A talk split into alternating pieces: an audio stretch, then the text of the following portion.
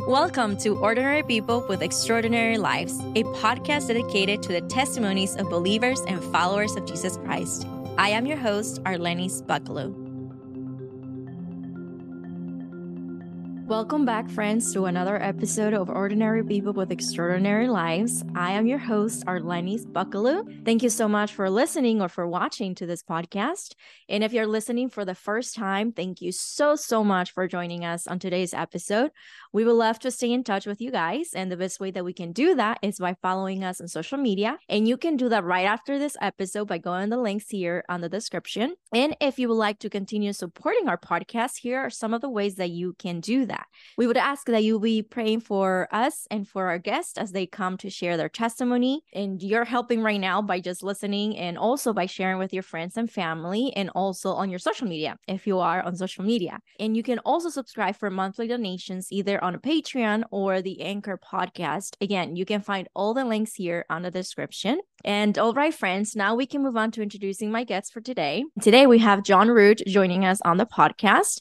Uh, Jon, I actually met him because of the Essential Church movie during the summer of uh, July, around July 2023. Uh, because he was kindly helping us to promote the Essential Church movie when it came out in theaters. And so Jon is a sports, uh, faith, politics host. Uh, he's also a reporter, producer, but most importantly, he is a follower of Jesus Christ. And that is why he will be joining us today because he is going to share the amazing work of salvation that the Lord has done in his life. And I'm very, very excited for all of us to get to know him and just to find out how the Lord brought him out of darkness into light. So, again, friends, thank you so much for joining us. And here's my conversation with Jon. All right, friends. So I am here with Jon. Jon, thank you so, so much for joining me on the podcast. Well, thanks for having me. This is fun. It's really fun just to have you on the podcast because we met because of the Essential Church movie. So you uh, and John Cooper, whom I had on the podcast, I met you guys because of the Essential Church movie. So mm-hmm. uh, I know that when, when I introduced him, I mentioned that, and I'm so grateful just for the support that you guys have shown to you know to our team and you know just uh, promoting it on social media. You came to the premiere when we did it, so it was really nice to finally meet you in person. And Sarah, your fiance now. back then was you your goal. story about the Essential Church. Actually, yes, I uh, I got the DVD at the G3 conference. Um, I, I, bought I bought one from you guys, and then I was like, great, I can't wait to go home and and see my folks in a month or two, and then we could watch the uh, the movie together. So I'm dr- uh, I'm flying out to go see them in California. This lady I'm sitting next to uh, kind of like peers over my shoulder. I'm reading a book about uh, disagreements uh, or difference and differences and agreements. Uh, it's a book called um, yeah Roman Catholics and Evangelicals uh, agreements and and differences. And mm-hmm. this lady's looking over a bunch of stuff about her trip to Israel, and then we got talking, and I was like, you seem to really like the reform community. You brought up Voddie Baucham. You love John MacArthur. And then we got talking about COVID stuff. And I was like, Have you seen the Essential Church? And she's like, No, I actually haven't. And then I was like, Well, you know what? I have a DVD. Um, and you should just just watch it. Just take it, watch it. It's got bonus features and everything. And then she hit me up on Facebook and she's like, This is amazing. I love this movie. Oh. I didn't know that you know, it was out here breaking down all this stuff, and you know, a huge blessing to her, huge blessing to me, and then I got to watch it. We just uh, bought it um, off, uh, I don't know, like Apple TV or something with my folks. Yeah, loved it. They couldn't stop talking about it. Yeah, yeah. Now it's streaming, so now they don't have to wait for the DVD. But yeah. yeah, I mean, just like you, I mean, now it, because for the past months, I mean, I haven't been really releasing that many episodes recently as we are recording today because for the past month or so, we've been traveling to different conferences, you know, and I got to see you at G3. Uh, but then we had another conference in uh, Kentucky, Answers in Genesis, and then we also went to Canada. And it's just been amazing to hear how the Lord has been using this movie, you know, in the lives of people. And I think it's just amazing to see that you know originally that was our goal we were you know we were looking to uh, strengthen the church but also you know to share the gospel with unbelievers and for people also to have a better understanding of how to stand up for christ when something like this happen again you know and because it's not if if it's going to happen but it's when it, it's going to happen because i'm sure that something like that will happen again.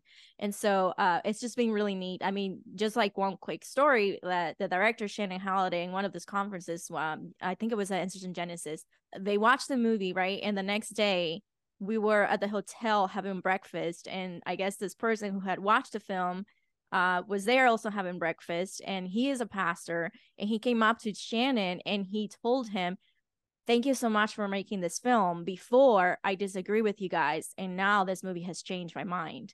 Meaning like he was all about you know closing down and all that stuff you know that everyone went for and so when he watched the film he's like this movie completely changed my mind. And so you know praise be to god because that's you know the goal that people will have a better understanding of how to apply Romans 13, you know, in situations like that, what we went through COVID. But yeah, just to say, it's been amazing just to get to know you and Sarah as well because of the film and connecting. But also, my friend Emily, whom I work with, when I connected with you through social media, she was like, What? Johnny? I went to school with him. What's doing nowadays? she couldn't believe it. Let's go right it, was it's yeah. just amazing to see just like the connection of everyone but yeah so again johnny thank you so so much for for joining me i'm very excited just to i mean this is going to be my first time hearing your testimony today so i'm very very uh, excited for that and to you know to get to know you more um, but as I normally do with my guests, I like to go back as far as that you can remember of your upbringing, you know, with your family. Uh, where did you grow up? Uh, are you the only child? You know, share as much as you like. Just just bring us back to your childhood and what it was like to you know to grow up with your family. Yeah well it, it starts with being born in the uh, san francisco bay area. So i was born in walnut creek california and uh, every time i bring up like oh my gosh you you lived in california? Like the vast majority of your life? Like how'd you turn out okay? And it's just like it's obviously by the grace of god and it's always like kind of tongue-in-cheek because it's like there's so many great people uh, including you and everybody at Grace Community Church. There's so many faithful Christians um, in California. But I was born in Walnut Creek. I lived there for about the first eight years of my life, and then I think uh, 2000 moved up to the Sacramento area, uh, a place called Rocklin, California. Uh, for me, a big part of my story is like we were like probably lower middle class. Um, that's probably how I describe the Root family. Um, was blessed to have a mom and dad in the home, and I know a lot of people don't have that blessing.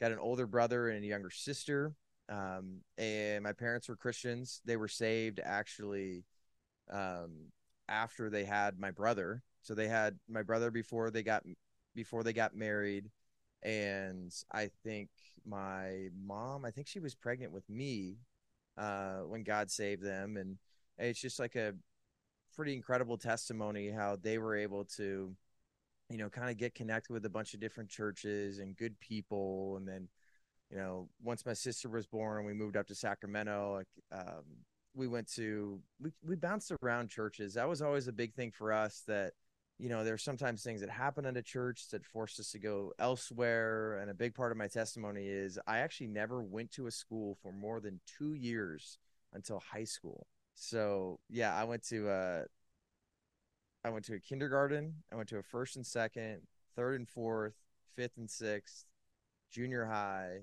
um, and then high school. So like all all different places. They weren't like massive moves or anything. It was, you know, I went to some Christian uh, schools, and then junior high through high school, I went to a public school.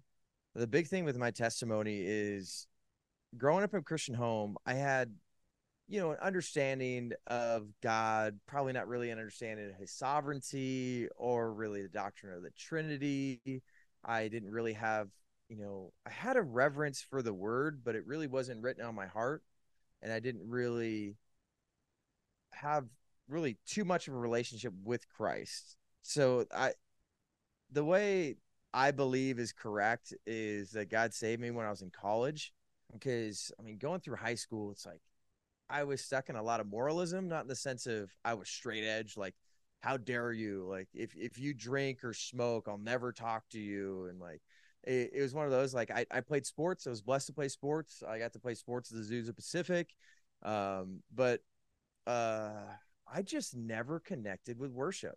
I felt like my voice was horrible. I always made the joke that I was like, man, if I sing too loud, people are going to leave the faith because they're like, there is no God in that voice right there.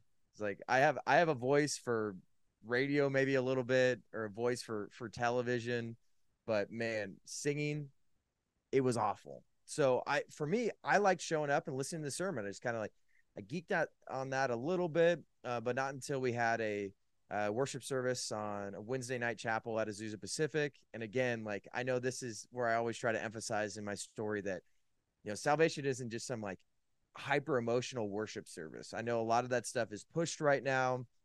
So I wouldn't say that being saved is an emotional thing. And I know a lot of people try to push that on the reform side where it's like, no, like it's just, of course, it's sound doctrine. There's repentance. There's a clear understanding of, of who God is and knowing that like you're saved by grace through faith in Christ alone. But I mean, I did have an emotional experience knowing that like God deserves my worship. It does not matter what my voice sounds like. It it, it matters the posture of my heart uh, while I'm going about this, knowing that this isn't just 20 minutes that I need to just get through. It's like God deserves my worship in song and every aspect of my life. And I I did feel like there was a clear understanding there. I felt like that was like a Holy Spirit like indwelling that's just like it's I can't remember what song we sang. I can't remember what was really going on there, but I had like this understanding like okay, I need to dive into the word. I need to understand why do I believe what I believe. I'm not going to have all these things figured out, uh, and I still don't have those things figured out. But that led me to teaming up with a couple of my really really good friends from high school uh, when I was going back home for the summer after the freshman year of college. And I said like we need to go through this baptism class at church and got a clear understanding of you know really who God is, the importance of baptism, knowing that my profession of faith is doctrinally sound. Um, I wasn't really aware of like the reformed community at that point. Um, but I, I really trusted the baptism class, what I was going through, and even looking back, it's like, yeah, this was this was the right stuff. And I got baptized with some of my friends, my family was there, and it was just a beautiful thing. But that also doesn't mean that I had it all together and that I was completely living a, a lifestyle that was fully honoring God. Like there was definitely times in college I, I drank too much. Uh, I don't think I had a problem with it, but there was times where I tried to justify those kind of things. Uh, and there's other times where it's like, man, I'm not really diving into the word as much as I as I should, but I do have this desire though, and I know that I'm not living in this perpetual sin. And I feel like that's like an understanding of the salvation journey there too. It's like I know that this this is wrong. I know this is wrong biblically, and I knew with the indwelling of the Holy Spirit that there's a clear understanding of how I should be living my life. And I think a lot of that conviction came once I uh, graduated college. I was blessed enough to work for various different sports teams, including the San Jose Sharks and the NHL, Santa Cruz Warriors, that are the G League team for the Golden State Warriors. Uh, worked at a place called NBC Sports, big broadcasting, sports broadcasting channel uh, out of the Bay Area, and you know, fully living on your own and being around sports. You know, I had to, you know, I got to go to a new place. I need to learn, um, you know, a little bit more about the Bible. Why do I believe what I believe? If I'm going to be a public figure, if I'm going to be talking about Christ, I need to be able to back it up. Uh, I need to have good mentors. I need to have a good church. I need to have accountability partners. I had a Bible study. Um, and I felt like too, once you start diving into the word, that really changes the way that you even go about dating. I'll be completely honest. I and I always joke with Sarah about this. My fiance is like, she's like, man, you were probably like, you probably had some game. You were probably good with, with girls, and I was like, no, like I was awful. Um, it was so bad, and uh, because for me, I know I always got like this this analysis paralysis because I'm like, they have to be a Christian, of course. Um, but what if they don't know this or that? And then like I don't want to get caught up uh, with people that like don't believe Christ or just like proclaim it just because it's a you know popular thing to do. And but getting into the scripture, finding a solid church in in San Jose, and and going through the process of working my way up um, to the highest levels of sports. And my next goal was to be working for a major broadcasting company, uh, like I always dreamed of working for a place like Fox Sports, ESPN, and granted, this is before the pandemic, and this was before like a lot of the wokeness that we see now, and that I just felt like I was living a life that was countercultural. Um, I still have my faults. I'm still very much a fallen sinner to this day. I know even today, as I kind of like wrap up this uh, quick breakdown of my testimony, is like I'm going through a discipleship course with my pastor and a couple of my really good friends from church. I, am at a really solid Reformed church here in downtown Glendale and in Arizona, and man, like I just got some anger issues at times. Uh, and I mean, there's today I was just like really stressed out. and I've been stressed out. Um, I don't know, like my, I just had a birthday a couple days ago, and then man, I just felt like things were piling up, and then we're thinking about travels for uh, the holidays, and then I got a wedding coming up, and uh, I'm just like, man, like little things are ticking me off. I'm way too stressed. I'm not casting my cares on Christ. Um, I'm letting the anger get the best of me. Um, but that's where I think there's a clear understanding. Like, thank God for His grace. That doesn't mean that we're going to go out and just be like, well, I can say whatever and do whatever, and God's just going to forgive me. But there is times where, you know, like I'm not putting on the full armor God. It, like right off the bat in the morning, I'm not giving this day to God, and I'm kind of leaving myself susceptible um, to these things and letting the things of the world bring me down. And you know that kind of just led to a i mean right now for people that don't know me i'm blessed to have a little bit of a platform online. I know that's why you reached out to me and you know people like john cooper he's a great mentor of mine. Uh, i know we definitely have some some differences theologically and stuff but man he is a solid brother in christ that uses his platform so well. And that's what i always want to do is use my platform well because god's given that to me. Um, and i have to be a good steward of that and I know that's led to like some really heavy conversations um, with some prominent people like uh, Lecrae. Lecrae is a major uh, Christian hip hop artist, a uh, big part of my growing up, and I know he was a big part of like my faith journey because I know he was coming out with music that I'm like, I like this. I'm listening to this when I'm getting ready for games, and there's been some things that he's gotten involved with over the years that I was very concerned about, and I got very vocal about, and that led to um, some kind of like heavy back and forth, like not like throwing stones at each other, but like, hey, like, I don't believe this is a good witness. Uh, here's where I'm coming from. And we shared some messages in the DMs, and then God ordained for us to meet today. And that's why I was running late to this podcast. Like, um, people just don't know that when they're listening to the podcast. They're like, oh, they're probably like so ready on time. Like, no, I ran half an hour late. I'm still sweaty from the gym. I'm so glad that you can't smell this podcast because it I wouldn't smell good on my end.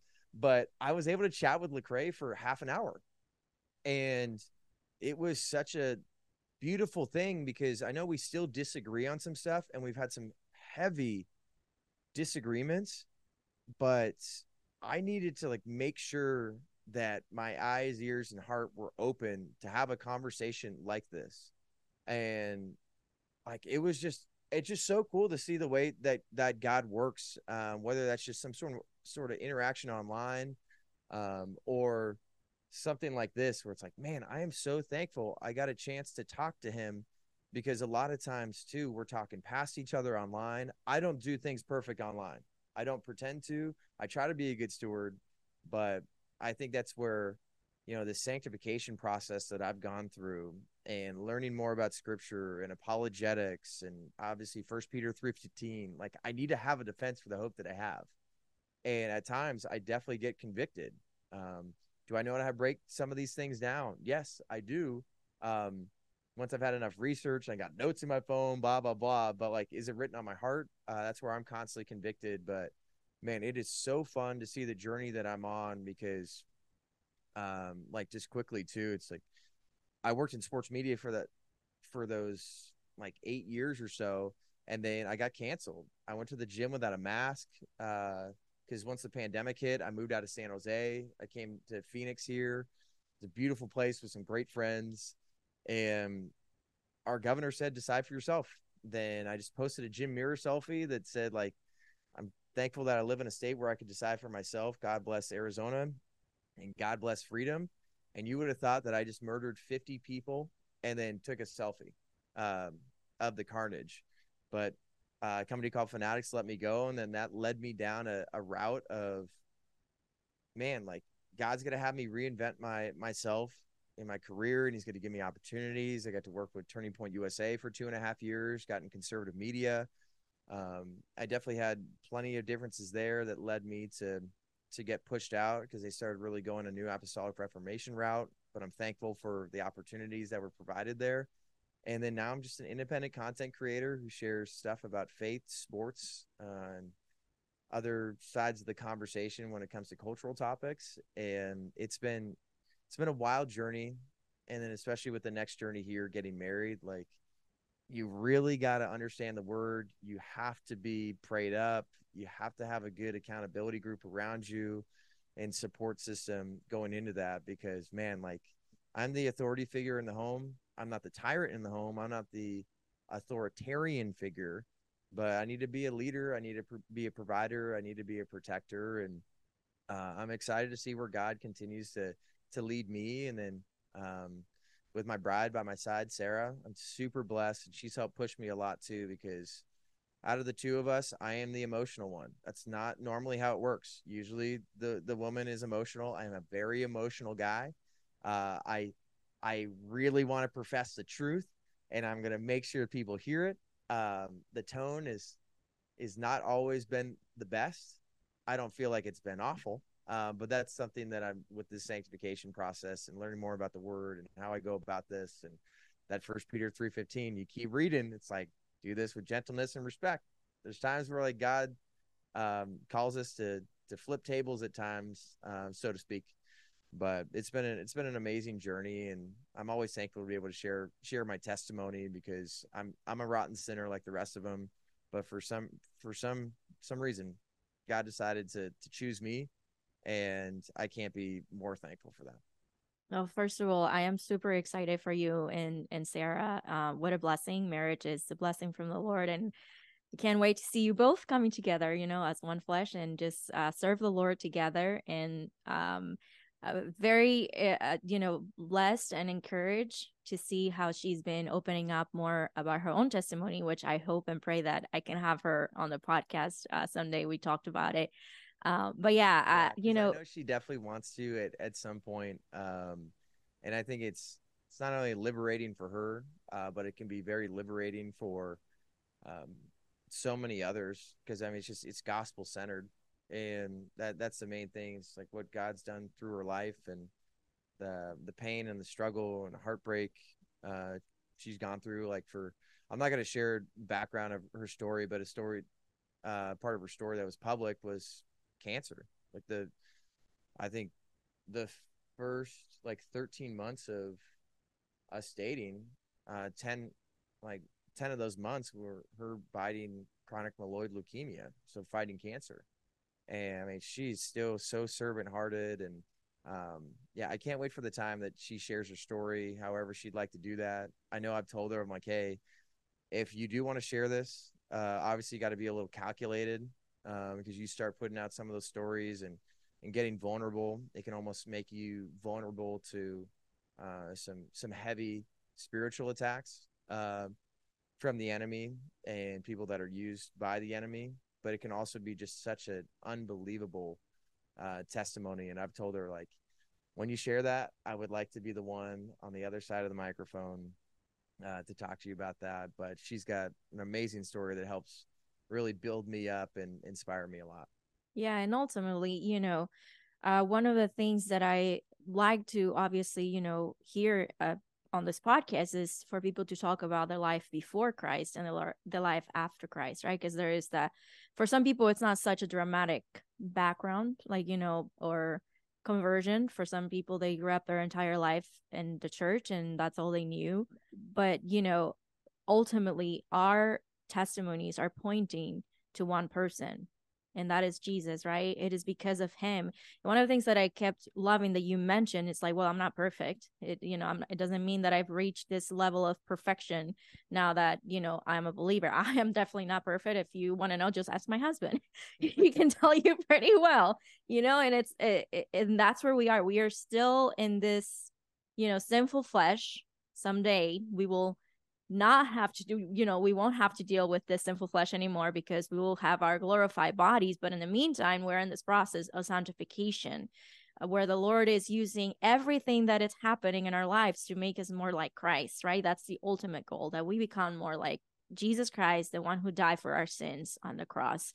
Um and i would love to hear just a little bit more about that. How would you describe your life before christ and then once you see you know and once the lord saves you what are some of the changes that you start noticing in your life? I love to use sports analogies so uh, hopefully you'll get this and everybody will understand. I'll try to put this in terms that everybody can understand because i'm just i'm a total sports nerd is there's times where we can know of someone. So i can know a bunch of stuff about michael jordan. I can know his stats I could know what some of his shoe contracts were like. I can know the championships, the MVPs, what he averaged. Um, but do I have a relationship with Michael Jordan? Like, do I know him, Michael Jordan, the person, or do I just know things of him? And I felt like that's a little bit what it was like uh, with my Christian walk before. Was like, yeah, I knew aspects of Jesus, I knew aspects of the Trinity, uh, there were some things that I would say I prescribed to, um, but I didn't know God. I knew of God. Uh, and there's a lot of things too that I I could be wrong. Like the salvation process could have happened before, but I really felt like the story I shared earlier. That's when I felt like it really clicked. Um, and that's always a tough thing for for a lot of people because they're like, well, like I'm not sure of my salvation. I know I believe these things but I know that somebody had this like amazing come to Jesus moment and they still understand sound doctrine. Um, but I didn't get that. But I felt like for me, it was like, yeah, I grew up in a Christian home and a lot of these things were instilled. And I felt like maybe that was just like the pruning process is I think when you really get struck with this idea that no matter what you do, you could be the nicest person, the hardest working person, the biggest servant, but whatever we do within ourselves is like filthy rags. And i mean that's that's one of the most convicting parts of scripture. It's like oh my goodness like maybe i was caught up in this moralism. And i think there's an aspect of almost like secular humanism where it's just like oh like i'm a good person. And when you think that and then you get smacked in the gut with a verse like that you're like holy smokes like yeah, like this isn't about me. You know, I'm I'm trying to insert myself in the story here. I'm trying to make scripture about myself, uh, not as much as maybe the other person, but when you start realizing that it's like it's not about the work that I've done, it's the work that's already been done on my behalf, which is an incredibly humbling thing. And that's what I think um, you know, while I every single time I have communion, I always think of that man, like uh, my prayer almost every time is like, Jesus, I cannot understand the pain that you went through, the struggle that you went through, and to know that you did that for me is such a humbling experience. And like I, I just can't even fathom. Like I've had times where um, you know, we've all been injured or we've gone through like a struggle like physically um some people like train for marathons. There's other times where uh, you've had heartache, but like what Jesus went through, like I, I just can't, I can't even fathom. We watch something like the Passion of the Christ, and obviously there's going to be some people that that bring up like I mean, second commandment violations or things like that. But I mean, I you watch that that movie, you're able to get a little bit of a taste cinematically how it can be put together to try to understand the pain, the struggle, and the heart heartache um, on me on my behalf. And I think that's what happens when you're going through the sanctification process. But even when people see me drive uh, or the way that I do that, am I doing that for the glory of God? And I think that's what happens when you go through the sanctification process is like when you hear something, when you're new to the faith, like pray without ceasing, it's like, well, can't talk all day. it's like, what does that really mean? It's like, no, there needs to be a posture of prayer throughout your day. And there's been times and seasons I've done that really well. And then other times like today where it's like, man, I like I was just I wasn't prayed up today too. Like I didn't give God this day. Uh, I didn't give God this drive. Um, I didn't cast these cares on him. And I think that's the the beauty of grace again too is um but there is times where like we need to squash these things there's going to be certain things um, that you're tempted to that I'm not going to be tempted to. There's going to be um, certain personality traits that you have that make you more susceptible to uh, things that are of the world that wouldn't affect me. Um, but we all have like our own our own journey here, and I think when we're open about those things, and that's the beauty of you know having a life a life partner and that's what I'm excited for. I, I really find out like how broken I am uh, in many ways, and how like I need to lean on Sarah.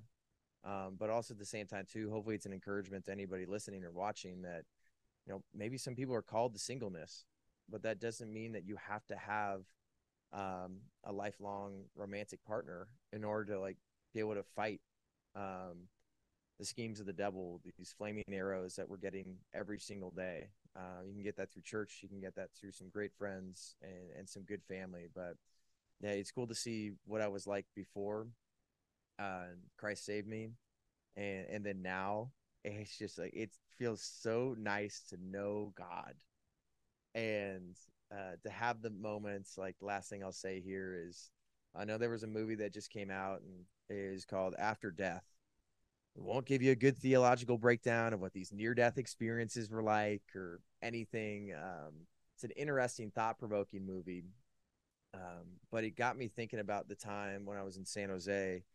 And I think it was like one of the only times that I was like, I was super fired up about going to heaven. And not saying that I'm not fired up about going to heaven. Like, I remember just like an overwhelming, just peace. And I'm like, I can't wait to be in a glorified body um, and spend eternity with my Savior. Like it was such an amazing moment. I again, like my Sarah makes fun of me, my buddies make fun of me, my family makes fun of me. My memory sucks. It's so bad. Um, so I couldn't tell you what the preaching was. I couldn't tell you what songs we sang. I couldn't tell you who I went to church with that day, but I'll never like sometimes you won't remember what somebody said, but you'll remember how they made you feel. And that's the same thing with that that church service. It's like I I don't remember what was being said and how the Holy Spirit was using the pastor and and the worship, um, but I remember how like the Holy Spirit made me feel in, in that moment, and I mean that's the exciting thing too. Is just like we know that we are a part of the elect, but that also doesn't mean that we're a part of just this special group that gets to sit back, relax, and then just God take me. It's like no, we're supposed to live out that great commission. Supposed to be good stewards of what God's provided us, and it is a very very humbling thing to know too that like our works don't save us but that we will be judged by our works. So like what have you done with this selection? Like my son and that's i try to remind myself of that. Uh, i always don't do a good job. Uh, i try to encourage you know sarah my family and, and my friends about that too. And it is encouraging to hear um, just what you were saying even before. Um, you know every day doesn't look like a perfect day will look like you know you wake up you're in the word of god you're in prayer and everything just feels great right? Quiet morning maybe a cup of coffee having i mean it just looks great. But there's some other mornings that we don't start off like that. And we can see throughout the day right um just how that truly affects our body. I mean just like the physical body needs um you know solid food like you need the you know to to get food to your body so that it can function in the way that it, it should so it's the same way with your our spiritual life um you know and i think one of the things that i've always shared with my friends is like i mean i knew that i was this that i'm a sinner that i still sin but man after i got married oh my Lord, have I always been this like sinful person, this horrible sinful person? Like sometimes even like you know you can get so discouraged because you just see so much of your sins like and also even pastor john uh, i think one of her sermons once said that the the longer you walk with the lord the more sensitive you become to sin. So the more you start noticing your sins you know? And so even after i got married i just started noticing so much more of and not necessarily that you know it just comes out for everyone to see but i i, I will i will see it in my heart it all starts there right in your heart in your mind and you just feel so discouraged and you just find yourself coming before the lord like lord i really don't want to i don't i don't want to do that i don't want to think these things i don't want to feel this way i don't want to i don't want i don't want to sin against you you know and it, it it is discouraging but at the same time it is encouraging because you know that the lord is through his word you know sanctifying you and showing you the areas where you know you need growth you need help and that is only you only going to get that help through the word of god. We're constantly have to be informing our minds you know what the word of god has to say what the lord expects me to do how i need to uh, behave even as a as a as a believer in secret or in public you know both ways. It goes both ways. It doesn't matter you know. It's not only to look good in the outside but also what what does it look like daily in my time with the Lord by myself. What what is my, if anyone will watch my secret life, you know, like my yeah. my my life at home, what would it look like? And again, because the Lord saves us, I mean, it doesn't mean that we are perfect and that we don't sin anymore. We do.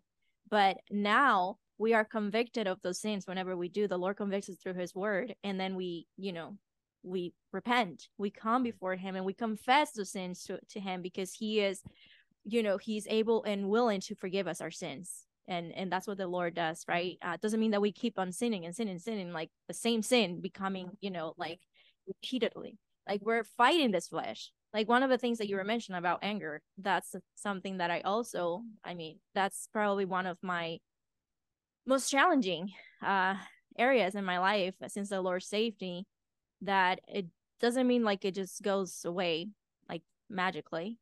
It it doesn't go poof like disappears. It's something that I know that um the Lord is constantly working in my heart. I've I've seen a big change. Uh, before I will have outbursts of anger and things like that.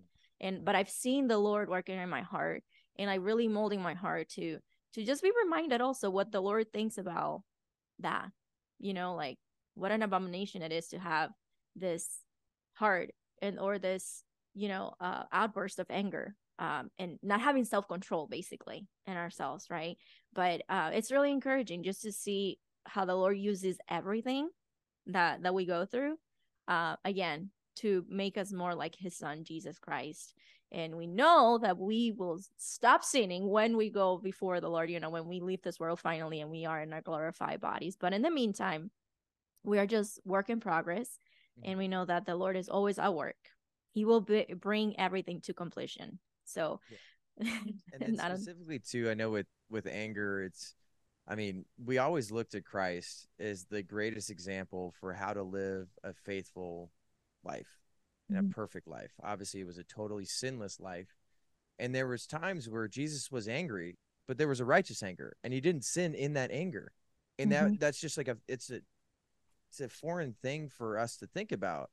And I mean, I don't know. I feel like there's been times I've had righteous anger and I really haven't let that um, go to profanity. And like those are the kind of things where it's just like you just can't get to that point. Like I, and that's where I think we need to be more open about that stuff. It's like I don't cuss around my friends or my family, but there has been times like by myself I have let anger get the best of me and I've I've had these outbursts and I'm saying things that are just so wrong.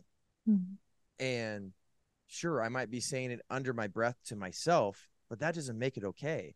But when we look at the example of Christ of how to have like righteous anger, um, and especially Christ knowing that like he is going to be um, used and abused um, by God's chosen people, the religious leaders, and someone within his own disciples. Like that's an amazing thing. Like if anybody could have justified anger, it would be him. But obviously, it's just it's another clear example of his divinity.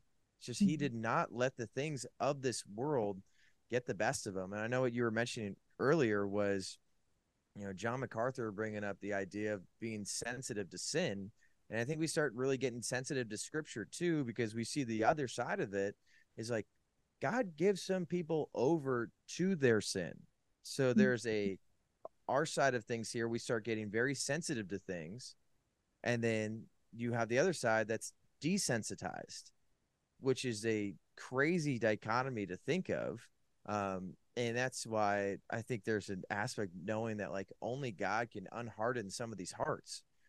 And but at the same time too, knowing that like I've had a hard heart and there will be plenty of other times throughout my life, even though just like uh Paul says, like, why do I keep doing the things that I don't want to do? Like, and that's uh the thing that I hope that is explained to Christians.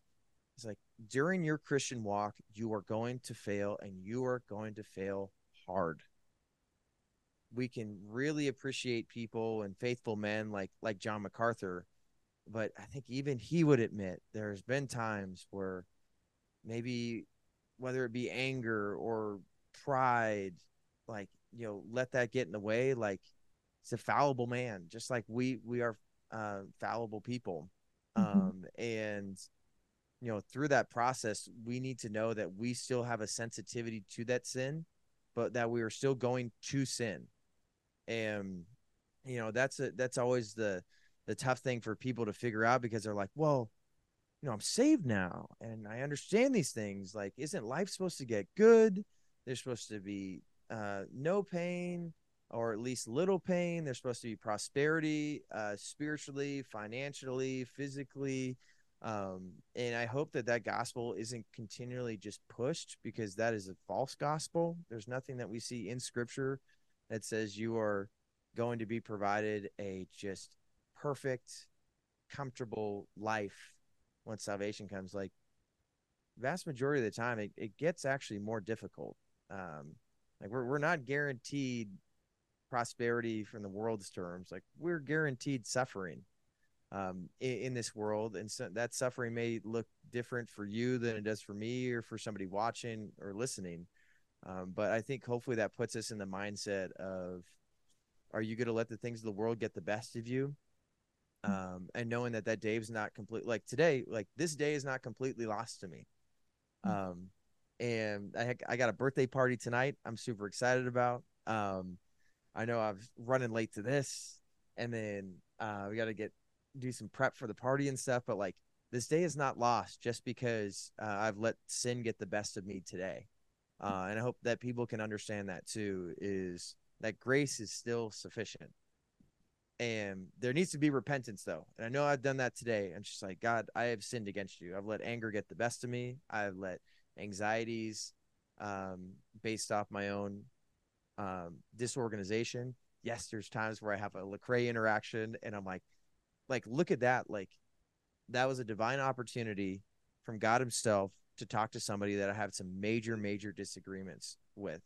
And we're able to have a cordial fruitful not exhaustive conversation, but a definitely fruitful uh, conversation. And um, that's the beauty is like God's like, okay, I know you've been a little bit angry today. I know you've been a little anxious today, but like, go down this aisle, and then you'll see Lecrae. You need to have a conversation with him. And like, I I don't say these things to try to like, um, I hope it's not like a lack of reverence, but I'm just like, God is a funny guy.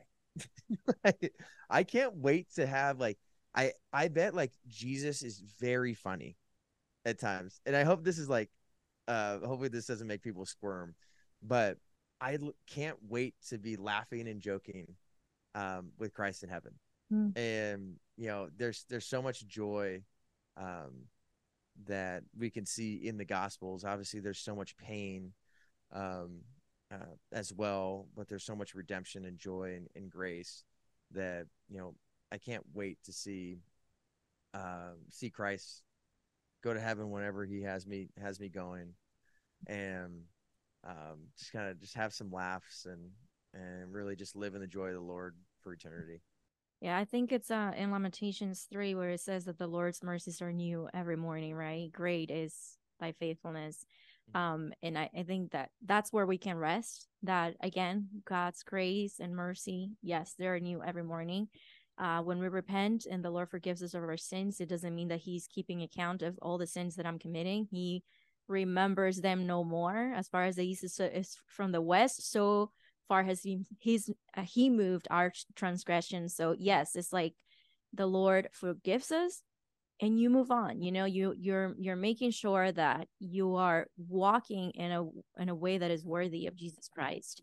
Only through the word of god are we able to do that right? And it's like renewing our mind daily through the word of god in prayer um, the fellowship among believers, people who are able to keep us accountable and who can, um, you know, help us to walk the you know the walk that we're being called to to do in this life. Um and so that's only possible obviously you have the church you have your friends you know you have the prayer you have god. So it's like you're not fighting the battle alone that god has given all of these things and has surrounded you with all these things so that you don't have to you know we don't have to do it alone. So that's why if i know that there's an area in my life that I'm having a challenge with that I'm you know fighting that's why I come under you know the discipleship or, or, or mentorship or you know discipleship of other people who maybe have been walking longer with the Lord you know people that I know that love the Lord that are you know constantly in prayer and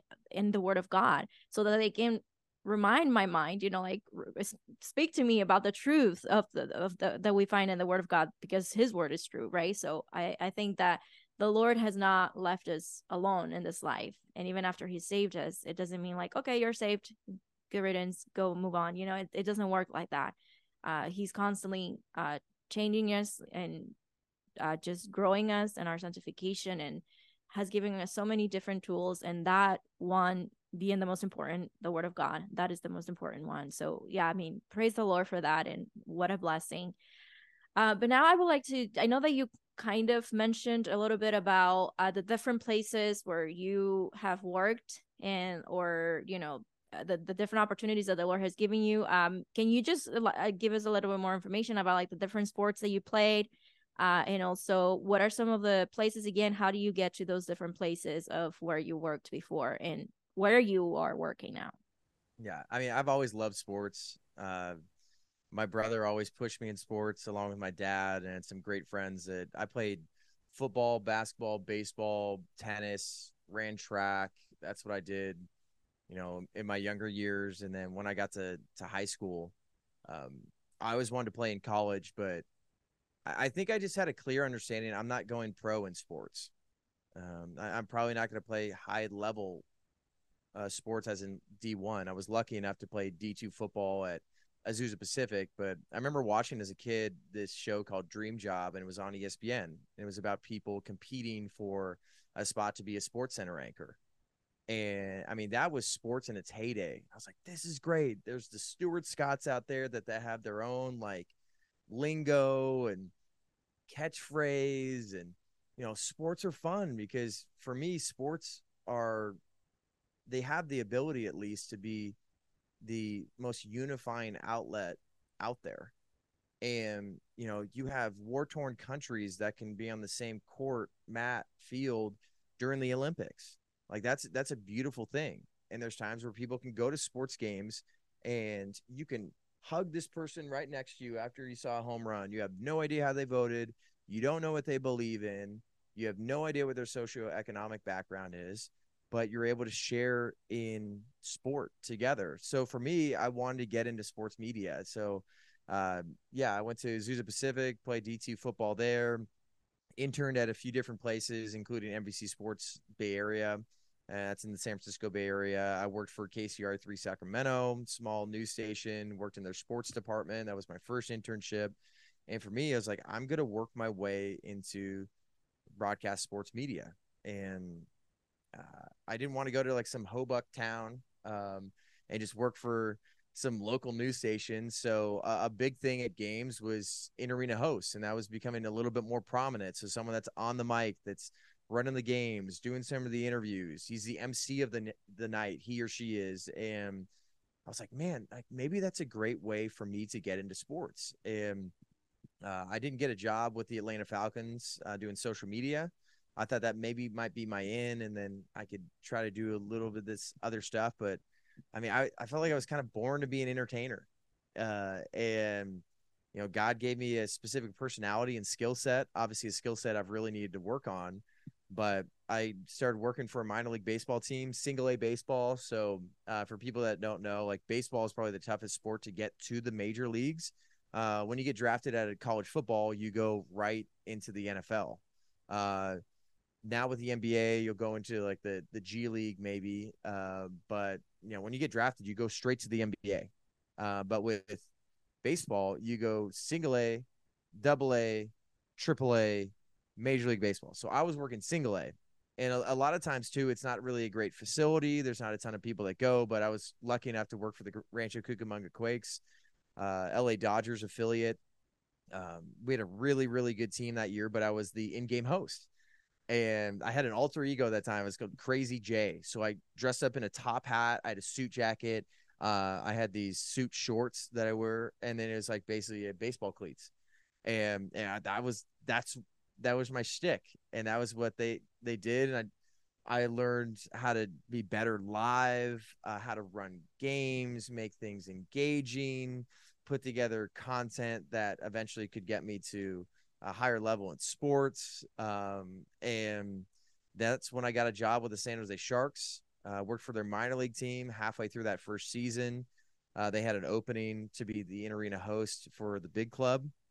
And I wanted to parlay that into being a reporter uh, online, uh, provide content for them that, you know, maybe other teams aren't putting together. So, like, that was my thing is like, I'm going to start working for these teams and then hopefully this is going to be able to build an uh, a good enough resume to work my way up to a major broadcast network. And God provided me an opportunity to work for the Sharks for five seasons. I was able to host their most viewed and successful online series they ever put together. It's called Off Days. So it's just showcasing what players were like off the ice, whether they were traveling on the road for the game or was during the off season. That was a lot of fun. Um, and the Shark Tank is what they call it. That's the that's the arena, the nickname for it. And yeah, we had we had some really good runs during those seasons. That was during 2015 to to 2020, and before the pandemic hit, um, I was working for the San Jose Sharks, the Santa Cruz Warriors, which is the Golden State Warriors G League team, which is basically AAA uh, professional basketball. Uh, I was doing some acting uh, during the time and I knew that like I'm getting to a point where I've put the work in. I'm ready to get a job with a major broadcast network, whether that's uh, a little bit more local with NBC Sports, or I'm going to try to continue to use my connections with Fox Sports and NBC Sports. Is I had an opportunity to do some stuff with NBC Sports for the Olympics, and then the pandemic hit, and that opportunity or at least some p- potential of that opportunity is lost. Got let go from the Sharks. Uh, there was really little to no work that were was being done with the Santa Cruz Warriors. Major broadcast networks were letting go of some of their top best talent. So I was at this place where it's like, oh my goodness, Lord, I've worked so hard to get to this place, and right before I'm taking this next step in my career, nothing's available. And then what ended up happening was moved out to Phoenix and then I had an opportunity to do some work with that company I brought up earlier, Fanatics, uh, that ended up letting me go after not wearing a mask at the gym.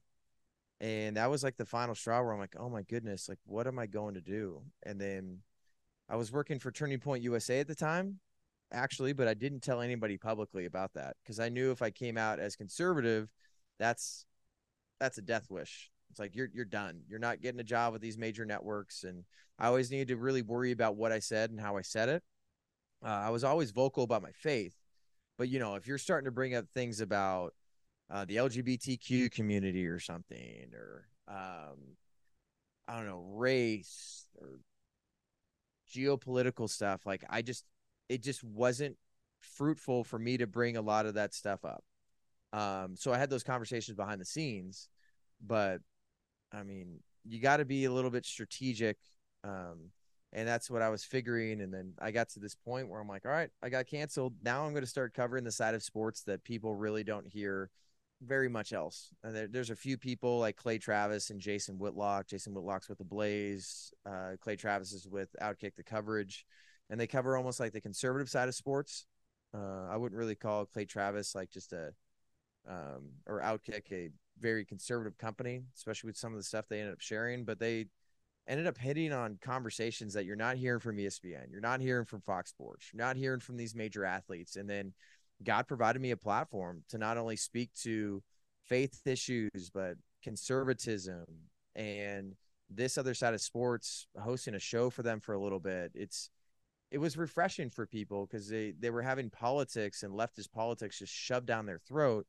And for me, now I got nothing to lose. So I can share these things and Turning Point USA was not going to cancel me for speaking out against Colin Kaepernick and the nonsense that he pushes or this uh, BLM infused NBA, WNBA stuff. And um, then it got to a point where, you know, in my career that, you know, God was doing amazing work in, uh, in my life. And I got introduced to reform theology about uh, three, little over three years ago, about three and a half years ago.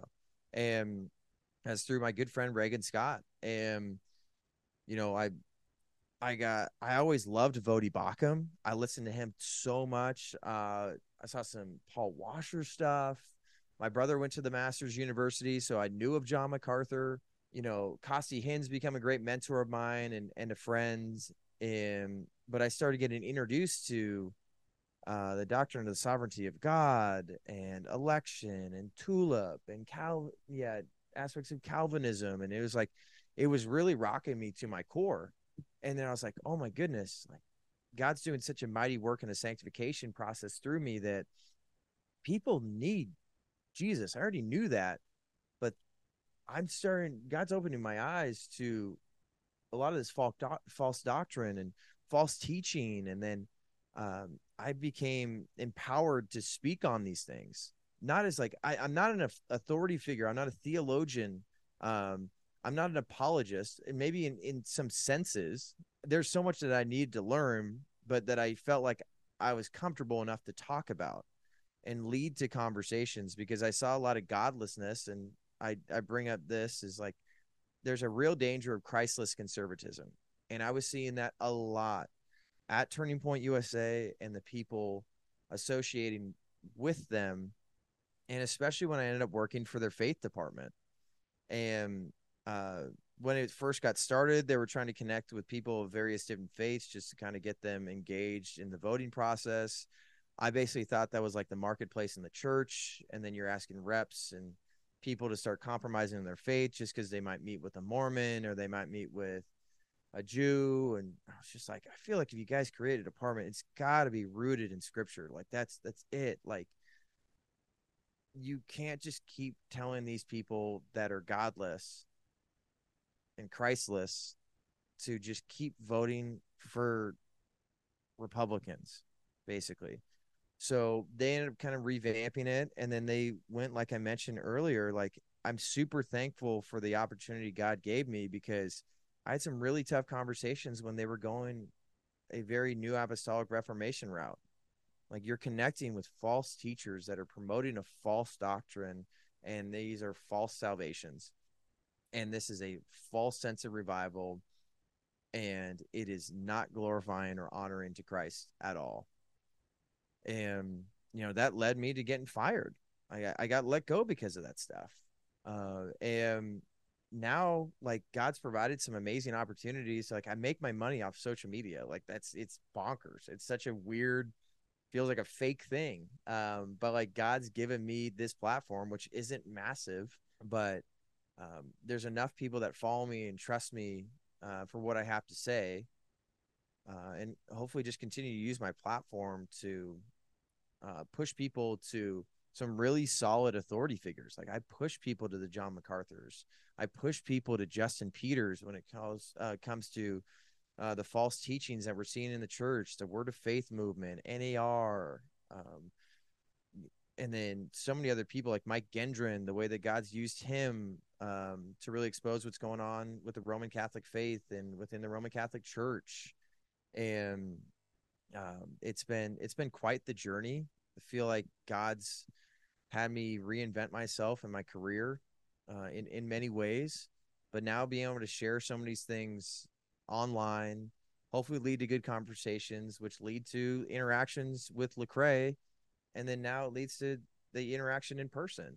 And it's I'm super thankful for those things, and then I get to do work with G3, like people that tuned into that. I was a host of the live stream, and I'm still able to use that skill set that God's provided me um, to interview people and have a lot of those tough conversations. I really appreciate the opportunity to have tough conversations, whether it's me making a major statement on behalf of myself or uh, just trying to play the best journalist I possibly can uh, while being a faithful Christian. When I talk to someone like Owen Strachan about Christian nationalism, like it's a very, very heavy topic right now. Uh, I don't feel like there's a lot of fruitful conversations happening. Uh, I think Owen would probably admit that he's not doing everything perfect, but I know there's a lot of people that are mad at him. And then he's not happy with some people on the other side. And then there's a lot of divisiveness in the church and the body of Christ online. Uh, but God provided me an opportunity to ask him questions that were hopefully enlightening to both sides of the debate. And that's that's where you know, hopefully God continues to lead me in that direction that uh, I can continue to do more interviews and um, provide more content that that leads to conversations and and hopefully just get people to this place of there's an authority figure and you either bow down to it or reject it. And there's there's only there's only really two choices there. Like um you're either going to follow Christ or you're not you're going to obey his word or you're not. And uh, it's it's been a fun journey, and I appreciate all the people that that trust me enough to follow me and uh, support me in those ways, and the companies that um, you know hire me out for campaigns and, and things like that. It it means uh, a heck of a lot to me. Yeah, well, and friends like you on social media, um, I've really, I've I've learned from you guys. You know, uh, I love um, you, Darrell, and Virgil, and Justin Peters, um, all of you guys, you know, addressing different topics, especially to current events in the world, right? And bringing that biblical worldview. Um, how do we respond? How do we respond to certain situations? How do we respond to all these movements that have, you know, rise up and have taken the spotlight basically nowadays? So, uh, you know, you guys are some of the guys that I trust, and I know that, you know, I'm only, I'm always going to be learning something that will always point me to scripture. How do I see this situation right now through the lens of the Bible? Not through my emotions, not how I feel, but how, what does the Bible have to say about this? How do we, we respond as believers? So I'm very, very grateful. And I pray, you know, that the Lord continue to open many, many doors for you and continue to grow, you know, those platforms and the people will if they want to get you know those great inputs they go and follow uh you guys' is uh social media. I don't think you still have a podcast, right? Or YouTube channel. no, no, I know there's there's a lot of people that are pushing me to have a podcast. I think you should. I was gonna yeah, ask. I as as you know, it's it's a lot of work, and I just I yeah. feel like I would really want to be a good steward of of a podcast. And and as of right now, I I don't know if I really have the bandwidth. There's a lot of mm. conversations that I want to have, uh, but um, I really don't think I'm going through analysis paralysis. I think I'm doing a good job as of right now saying no. But mm-hmm. the fact that there are people that are like, yeah, like I enjoy your content. I enjoy what you have to say on Twitter. I enjoy the content you put together on Instagram, some of the things you do on on YouTube. Uh, people can appreciate the conversations that I had at G3, and it's super uplifting for people to say like, you have a skill set that God's provided you. So, mm-hmm. you know, hopefully, sometime in in the near future, uh, I can I can put that together. Maybe sometime this next year, um, I can do that because I th- I think as of right now the the busy schedule I've done so much traveling and uh, you know especially preparing for a wedding. Um, yep, focus yeah. on your wedding. yeah, and it's like that's that's a very important thing that I don't want yeah. uh, another like major project Yeah. to uh, to take away from. And I think too, I need to spend some time in prayer to figure Mhm. out okay, what's my main purpose and goal behind a behind a podcast. You understand your mission and goal here with the way that you go about your podcast, and Yeah. um, you have a specific understanding that when your audience rolls in, they know what they're getting. So Mhm. for me, that I involve myself in so many different topics and so many different discussions that I would need to make sure that you know I don't need to pigeonhole myself in a spot, but I need to make sure that like if I put it together, uh, it needs to have a clear mission, a clear goal, and Yeah. I think it, if I did probably drop a podcast sometimes this- next year, it would just be interviews.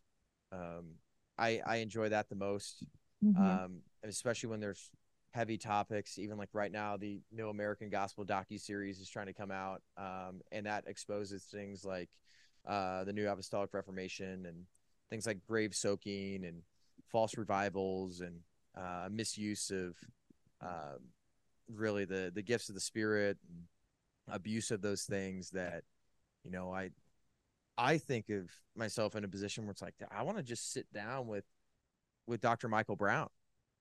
Um, maybe do I play mediator uh, for something? Um, will God provide me a platform? Because those are the things I think of. Like again, with like Owen Strachan, it's like I'm genuinely interested, and there's people that have legitimate questions. Yes, there's plenty of trolls, and some of this conversation is just not fruitful, and you know, in the grand scheme of things, sometimes a waste of time. Like I want to have those conversations. Um, so if it ends up being like that this next year, we'll see. But as of right now, I just post content on YouTube uh, a little bit, uh, but mostly uh, Twitter and, and Instagram. And as of right now, that's good enough for me, uh, along with the uh, the other work that I do. Yeah, and I mean, I totally get it. And I think that's something that the Lord has taught me since I started this podcast. I mean, it's been now three years. And, you know, in the beginning, there was, I mean, we were posting probably every week. Uh, we were releasing an episode. Oh my gosh, that's Um, so much work. Yeah, I mean, and I am the only one doing the editing, and it is a lot of work, you know. And I, I truly love this podcast. I truly love, obviously, you know, hearing testimonies of how the Lord has saved so many brothers and sisters, and I am so grateful for everyone who, you know, who, who, who is listening to the podcast and who is watching probably on YouTube. And I've had people message me or in person, like, "Hey, when are you releasing a new episode?" And you know, it's like I want to, and I have a bunch of like interviews that I've done pre-recorded and I just need to edit them. But it's just like, well, my first ministry is my marriage, you know. Uh that's my first ministry. And then not to say also then, you know, I have my ministry in the church in the local body, you know, like I'm serving, my husband and I are involved in our church and so we are we're, you know, putting that time, but then also like we you were saying to you were traveling a lot. So I was traveling to for for work for the past month. And so it's like you know i i am grateful that the lord has given me this platform and this opportunity but i also know that i will work according to the lord's schedule for me. Um you know there are other things that are that have a priority. As much as i love my podcast you know it's like it's not the first ministry my first ministry is my marriage and uh, my home. So and then i work and all of this. So yeah so you know you just you say you do it according to what the lord you know the time that the lord provides you with. And that's that's what i've been learning for the, for the past three years. It's like okay lord i get it. I know that i have this big plan and i have this big goals you know with the podcast and where i want to see it to go but i know that right now if it's just once a month or I, that i post maybe i don't know it, it's like it honestly it has changed so much but you know i'm grateful and i just praise the lord that i get this that we get this opportunity to do something other than everything else that the lord has given us to do all the tasks you know that that the lord has entrusted us with so Yeah. uh and hopefully but that's encouraging for people to like just do content. If you want to do content make sure it glorifies god and have a good time doing it. Like if it starts becoming a chore maybe that's time to stop. Yeah. Um and maybe that's where like you kind of like figured out like doing like you're biting off more than you can chew and just like okay now that i'm doing like maybe like once a month it's just you enjoy it more. Like you're not here to try to like monetize this and try to find a bunch of advertisers and yeah. like yeah i know like for me like if i launched a podcast that's probably what i'd be looking to do because i mean that's that's that's my work that's how i make money but like there's so many people yeah. uh faithful christians like you that are just like man i i want to create content i want to have conversations and i just want to be a good steward of what god's provided me and i want to have a good time doing it and yeah. that's hopefully what people like need to realize too is not every youtube channel not every podcast is going to pop off um but there's so many important conversations and it's nice to have an outlet like this to just share testimonies have authentic clear conversation about what god's done and continues to do in our life. And you know god's going to do what he does with that. Yeah mm-hmm. there's going to be times where like if you want to try to make a business out of this like plenty of people may be watching or listening. It's like yeah you go through those steps but maybe there's other times where it's like this just needs to be the fun thing that you do mm-hmm. and that's what you enjoy doing and it's a nice break from whatever other job you have or whatever responsibilities that you have outside of that. Yeah it is always encouraging for me. I mean this morning just you know as i was doing my bible time with you know my cup of coffee it was one of those good mornings right? Where everything is like quiet and, and great. Your your morning was way better than mine. no, but that uh, not every morning looks like that. You know, some mornings are they start pretty crazy, and and the Lord reminds me of that throughout the day, and just to set my heart, you know, right before the Lord. Mm-hmm. But yeah, it was just encouraging to think about. You know, I was just uh, just looking back at my life, thinking about my own testimony where the Lord, you know, brought me out of, and I was just so grateful sitting there just thanking the lord like you know why? Why did you choose me? Why did you you know? And it's one of those things that you just don't understand you can't even comprehend but yet the lord did it you know? He chose us he loves us. I mean we were his enemies and yet the lord decided i want to have that fellowship eternal fellowship with mm-hmm. you. I want you to be part of my family. Because that's what we are right? We're part of the family of god now and it's just those kind of things to just make you praise the lord even more like why would you even do that lord? Like thank you thank you so much. Like me i don't deserve it at all. Like by all means i do not deserve it. So uh, it's just one of those things that it's like yeah it, it's good to be reminded of the work that the lord has done in our life. Remind ourselves like look where you were but look where you are now. And it's all because of christ. It's all because yeah. of god's power to save but yeah i'm so grateful just for all the work that the lord has done in your life. And again i know that you mentioned where people can find you but i definitely want you uh, whoever is listening that they can go and you know uh, just uh, follow your accounts and you know and, and get all the great content that you're putting out there especially for current events that you know like to get well educated and again through the lens of the bible. So again so i will put the links uh, on the description but if you just want to say it for those who are listening how they can find you. Yeah i'm most active on youtube twitter and instagram. Uh twitter and instagram or x uh if you if you like to call it that now is uh at johnny root j-o-n-n-y-r-o-o-t underscore. And then youtube is youtube.com slash at Jon Root. So J O N R O O T. I am really not as active as I want to be on on YouTube, but hopefully there's some good content there. I know I was in the middle of the Chosen controversy with the pride flag there, and shared some more of my takes on um, interactions that I had with um, different actors and in the show within itself, and then been trying to put together some content about what the top three GOP candidates uh, believe about mm-hmm. uh, Christ, the Bible, um, and really everything in between. Coming out with a part two about uh, Trump's religious views, um, which I think has been helpful to to a lot of people. I definitely find myself in a lot of uh, hot water with people that are unfortunately caught up in uh, in the cult of it. I'm not saying that everybody that I mean I voted for the man twice. Um, and if he's the nominee again, I'll just say it on the podcast. i will vote for him again. Uh, he's a very fallen um, individual, but I do bring up uh, things like that, like the heavy conversations about yes, I can't stand what's going on here in this administration. Uh, I can I'm conservative through and through. Um, yeah, God needs to be honored, and needs to be honored through our laws and the way we interact and go about things in every single institution uh, but we still do need to filter everything through scripture, even the people that we vote for. And uh, I think a lot of people, for them, it's been enlightening. And um, yeah, I know that people don't. You're not voting for a pastor in chief. Yes, if we're going to use the Vivek Ramaswamy line, uh, you're you're voting for a commander in chief. But at the same time, too, like it does get concerning if people are trying to claim Christ and don't really live for Christ, or people have things like uh, Vivek.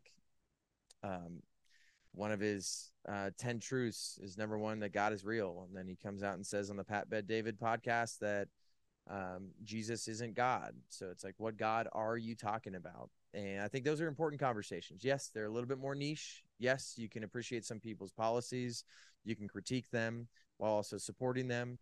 Uh, but I think these are more questions that Christians need to ask, and hopefully that leads to more conversations. And then, yeah, share a lot of different content online super blessed to have people follow along. Uh, hopefully, I can make some people laugh. Uh, hopefully, get some people to think. Um, and yeah, I think at times for the other side of the aisle, it can be very triggering, unfortunately. Uh, but uh, yeah. it's been it's been a fun, wild ride. Very thankful for that. Yeah, and again, I will put make sure to find the links here on the description for his social media and YouTube channel. But now I'm going to move on to my signature question of the podcast. Uh, with the first one, what are some of your favorite books? Do you have any books that have been helpful other than the Bible? Of course, we know the Bible is the main book, right? But other than Bible, have you, you know, do you have any books that you're currently reading, reading or read before that have been, you know, helpful for you?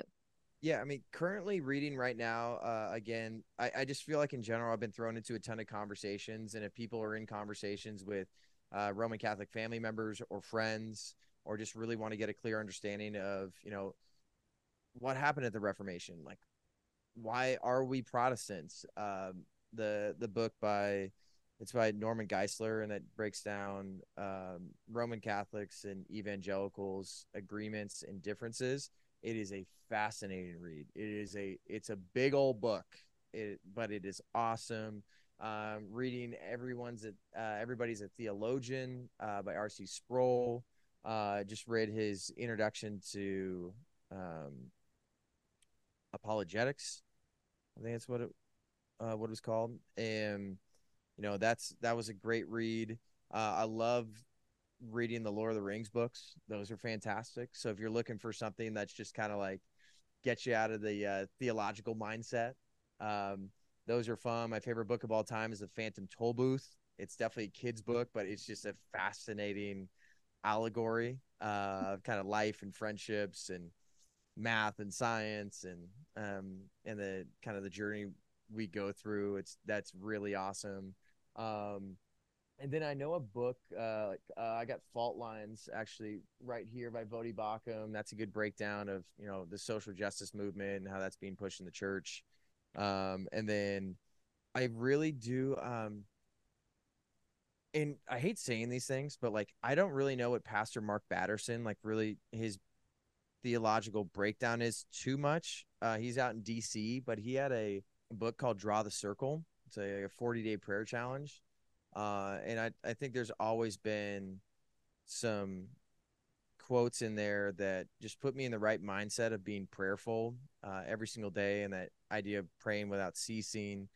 Um, and a breakdown of just like sometimes we need to go through the 40 days in the desert that spiritually mold us. Sometimes those are actually 40 days. Maybe those are um, years, maybe those are months, like what whatever it may be, um, that spiritually mold us. And the way that we pray, um, a lot of times we want God to just take stuff away. So we pray these like get out prayers. God, just take me out of this, get me out of this. It's like, no, like maybe there needs to be a clear understanding of you're getting through this. And the only way that you get through this is with Christ. And mm-hmm. so that, that book's been impactful um, to me and um, yeah, there's there's so many books that I need to get through. I am not the best reader.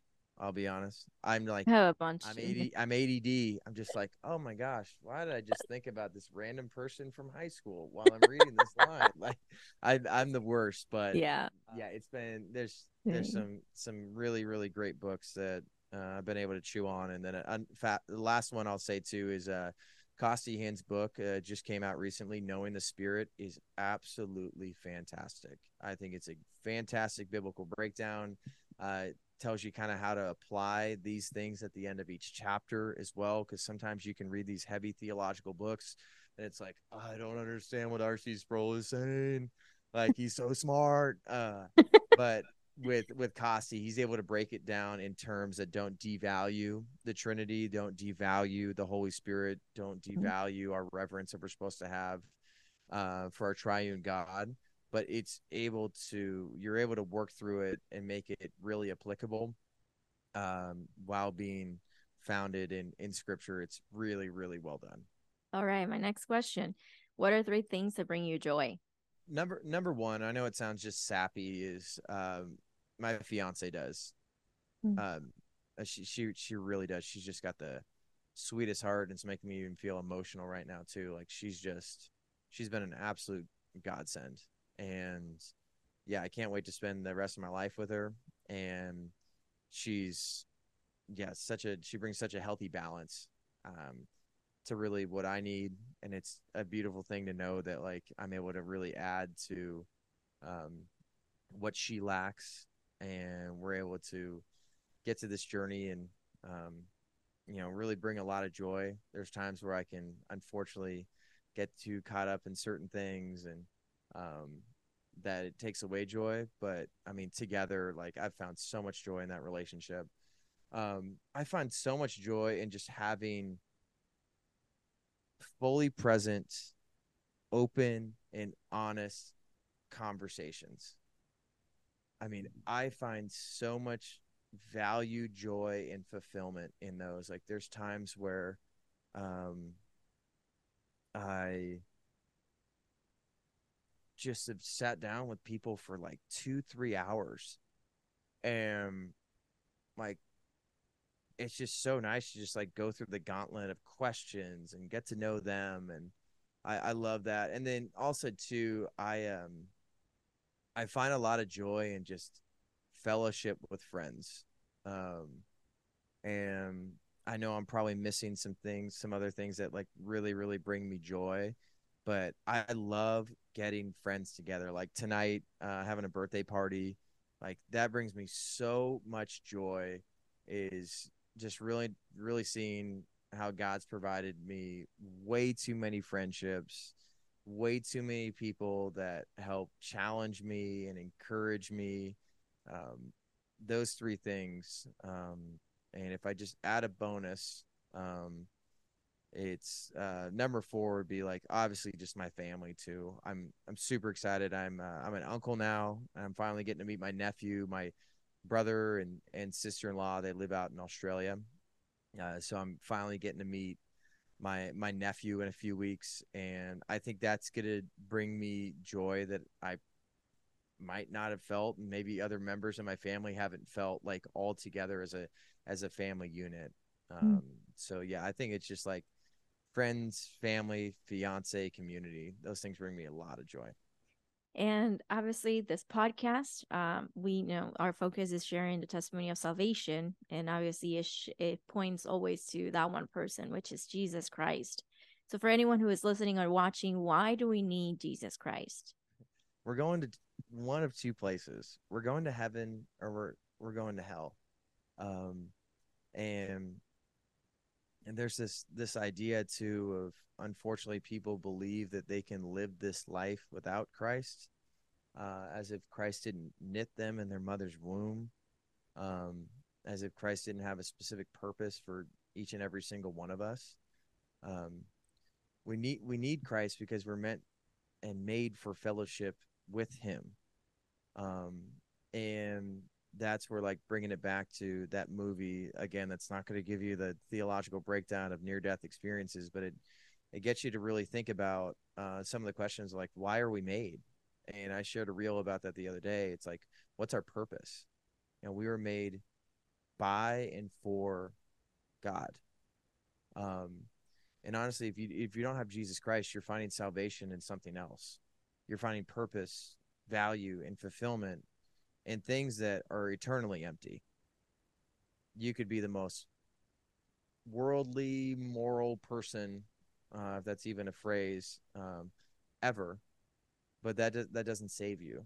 Um, you're going to be left wanting, And I think I understand in my life having Jesus Christ.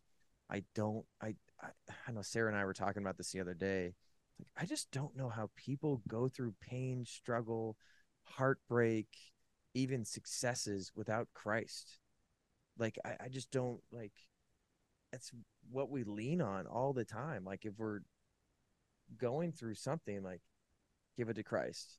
Uh, if there's something we're provided, thank Christ. Um, and I hope that people start to realize that too. It's just like you need the authentic Christ, the the God of the Bible. That is the Jesus you need, not a reconstructed, deconstructed Christ. You need the the Christ of the Bible. And from there I just guarantee you you're going to find the purpose that you've been looking for, the value you've always wanted, and the fulfillment you've been searching for. Amen. And Jesus himself uh, said it that he is the way, he is the truth, and he is the life, right? Um, no one comes to the Father except through him. So, yes, the only way that we can have any fellowship or become part of God's family is through Jesus Christ, repenting of our sins and confessing our sins to God. And we'll live in our hearts that, you know, God sent his son to die for our sins, that he was, that he died on the cross for our sins, but he was uh, buried and then resurrected and that same resurrection just is a proof of God's satisfaction on his son. The wrath of God was satisfied on Jesus Christ on the cross. And yes, friends, we need Jesus Christ because without Christ, you and I, you know, will be completely lost and deserve a righteous punishment of eternity in hell. So, but because now we are in Christ, God has given us something that we do not deserve right? That's the mercy of God that He's giving us something that we do not deserve, and that is His grace, um, um, which is a gift from God. And thank you again, Johnny, for uh, joining me. It's been such a sweet time just getting to know you and to hearing just to hear just uh, the marvelous work of salvation of you know God in your life and I'm so grateful for everyone who is listening or watching today. And I hope and pray that this is an encouragement. And for anyone who does not know Christ, that they will come to know Jesus Christ as the Lord and Savior. And again, if you guys ever have any questions about anything that we talked in here, please send us an email or you can uh, reach out to us through social media. But before we go, Johnny, will you please close us in prayer? Yeah, I'd love to. Uh, dear Lord, thank you for an amazing opportunity to um, share more about you and what you've done uh, in and through myself and um, everybody watching and listening to this. Just thank you again for for your grace. It is sufficient and never never really be able to understand um, the extent uh, of that grace fully. But um, thank you that we have opportunities to share the good news. Uh, pray that you'll continue to uh, fortify um, each and every one of us involved with this podcast, listening and watching knowing that we have a specific uh, mission and goal is to make disciples, but we live into uh, that command every single day. Um, pray you'll continue to soften every single one of our hearts, um, that we can spread the gospel and give the good news and make disciple uh, disciples uh, with gentleness and respect. Um, give us the ability to discern um, how to fight, when to fight, what battles to um, to pick, and please continue to remind us and encourage us to put on the full armor of God. Without it, um, we're, suscept- we're susceptible to so many schemes of, of the enemy and, and flaming arrows. Please provide every single one of us here, uh, here in this prayer, uh, uh, awesome community uh, that pushes us, challenges us, and encourages us to be better reflections of you. Thank you for this day. Amen. Amen.